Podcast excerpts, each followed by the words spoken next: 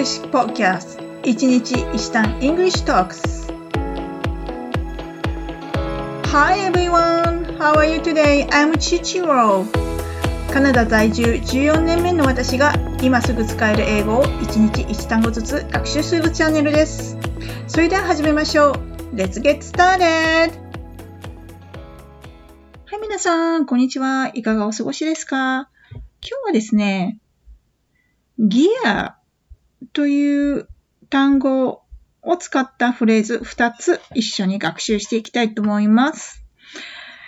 そもそもギアと聞くと、どんな単語の意味を思い浮かべますか？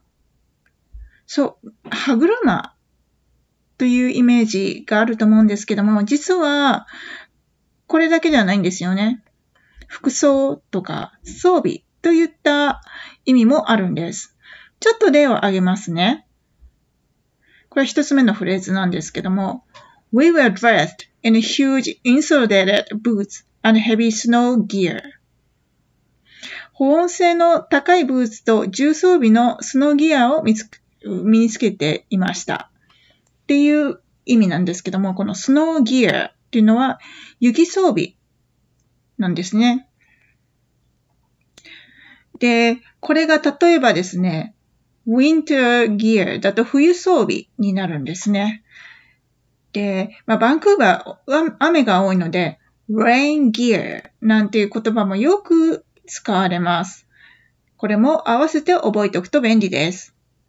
これだけでなくてですね、ギアは動詞としても使われます。特にですね、ギアアップという、えー、動名詞えっ、ー、と、イディオムですね。なんですけども、こちらが非常に使われる頻度が高いです。このギアアップで準備をするという意味になるんですね。ちょっと例文を挙げます。Candidates are already gearing for, gearing up for the election. Candidates are already gearing up for the election. 候補者は選挙に向けて準備をししています。っていう意味になります。そういえば、ね、アメリカの大統領選挙に向けてね、候補者は動き始めてますね。はい。というわけでですね、早速発音練習行ってみましょうか。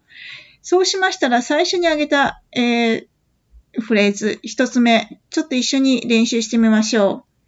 後に続いてお願いします。We were dressed in huge insulated boots and heavy snow gear.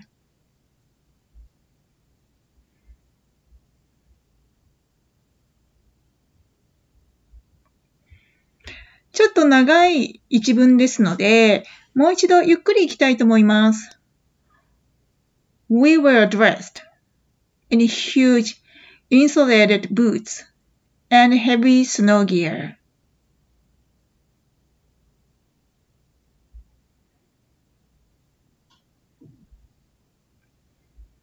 はい、ありがとうございます。そうしましたら、準備をするギアアップを使ったフレーズ、一緒に練習してみましょう。こちらも後に続いてお願いします。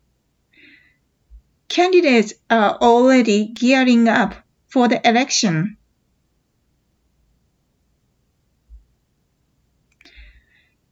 Candidates are already gearing up for the election.